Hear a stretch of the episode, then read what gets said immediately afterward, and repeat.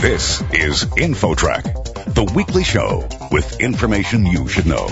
Here's what's happening on this week's show. What's a better way to measure cardiovascular health than the standard treadmill test?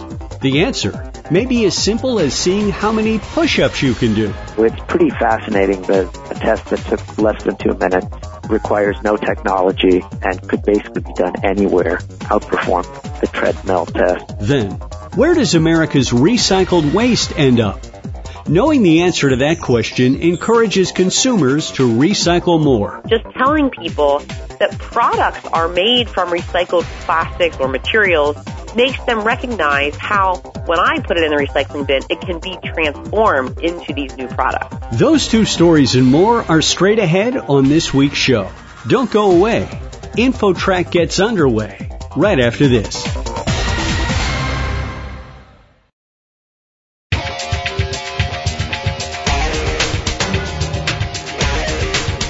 InfoTrack, the weekly show with information you should know. Here's your host, Chris Whitting. What's a better way to measure cardiovascular health than the standard treadmill test? Would you believe push-ups? InfoTrack's Roy Mackey is here with the story. Roy? Thank you, Chris. Dr. Stefanos Kales is a professor in the Department of Environmental Health at Harvard University's T.H. Chan School of Public Health and Chief of Occupational Medicine at Cambridge Health Alliance, and he is the senior author of this study. So, Dr. Kales, you were looking at cardiovascular health and push-ups. Tell us what you found. We've done a lot of research over the years on firefighters, particularly in regards to cardiovascular disease, so we were interested in looking at fitness in terms of mediating cardiovascular risk over time. And we put together a study to look at a number of exercises the firefighters had done at a baseline examination. Those included a submaximal treadmill test, as well as a test of push-up capacity. And basically, to our surprise, we followed over 1,100 firefighters who had done both tests up to as long as 10 years. And we found that push-up capacity was statistically more strongly associated with cardiovascular risk than the performance on the submaximal treadmill test. In other words, the estimated aerobic capacity that the submaximal test yields. And we found that those firefighters who completed 10 or less push-ups had the highest risk for cardiovascular disease. And as firefighters could do 11 or more push-ups, their risk went down, particularly in those who could complete more than 40 push-ups. Their risk was 96% lower. So if someone wanted to perhaps try this at home and test themselves, is there a time limit to complete the 40 push-ups or maybe any other rules? First would be a sort of disclosure that we don't advise people who have been sedentary and haven't had clearance from their doctor to exercise and haven't done push-ups for a while to just go and try this at home. However, if someone was a regular exerciser and they're very fit and they wanted to try this, the easiest way to simulate the protocol that was used in the research would simply be to count the consecutive number of push-ups one could do without stopping in a minute or less. In the research study, a protocol was used that is a firefighter protocol that was set up some years ago, and there's a metronome that beats 80 beats per minute, and the firefighters were instructed to, on the first beat, go down, on the second beat, go up, using that as a pace. So it's a pace of more or less 40 push-ups per minute. And they didn't go necessarily all the way to touch their chest to the floor. There was a cup below their chin, and they were supposed to have their chin, I believe, within 2 inches of the cup on the down movement. Something you mentioned a moment ago that really was interesting is that the push-up test seems to be more accurate in predicting future cardiovascular problems than a submaximal treadmill exercise test. Now, that's the stress test on a treadmill that cardiologists typically use to check for heart disease, right? Yes and no. And I would also stress that in this particular study, we found that. But a submaximal test basically tests the subjects to 85% of their predicted maximal heart rate or greater, whereas a maximal treadmill test, the subject goes until they develop symptoms that would require them to stop or a medical condition that requires them to stop or until they reach so-called volitional or voluntary exhaustion. The problem with a submaximal test is that there's a lot of extrapolation involved in sort of how long the person would have gone had they gone to that, let's say, 95 to 100% as opposed to 85%.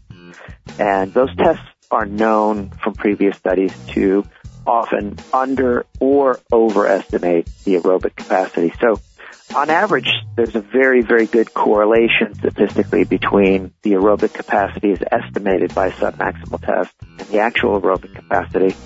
And there was actually a very good association and correlation in our study between the push-up capacity and the aerobic capacity as estimated by the submaximal test.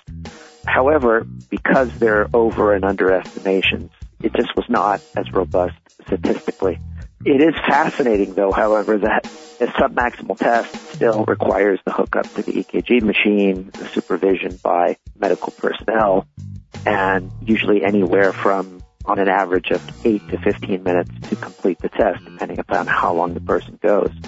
So it's pretty fascinating that a test that took less than 2 minutes requires no technology and could basically be done anywhere, outperform the treadmill. And also, let me say that we weren't diagnosing heart disease. We were looking at post hoc, like after the fact, the statistical association between the performance on the exercise in question and the outcome in terms of cardiovascular diagnosis down the road. So certainly push-up capacity couldn't diagnose possible blockages of an artery or some other problem related to that, as a EKG treadmill test might be able to do. But certainly asking a patient to do 40 push-ups at a doctor's office would be far less expensive than heading over to the treadmill, right? Exactly. So potentially it's a zero-cost test, considering that if you're already in the doctor's office for some other reason, spending an additional minute there, and there's no special equipment required, just some space on the floor, and hopefully they would clean the floor for you so you feel comfortable doing them, right? We're not there yet.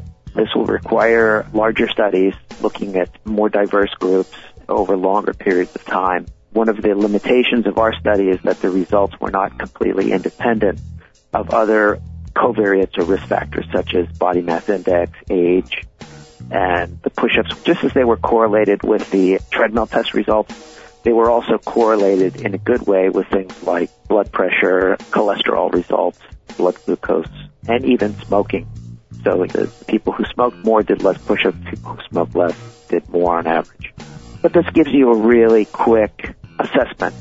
Our guest on InfoTrack is Dr. Stefanos Kales, a professor in the Department of Environmental Health at Harvard University's T.H. Chan School of Public Health, and he is the senior author of a study that examined the relationship of push-ups to cardiovascular health.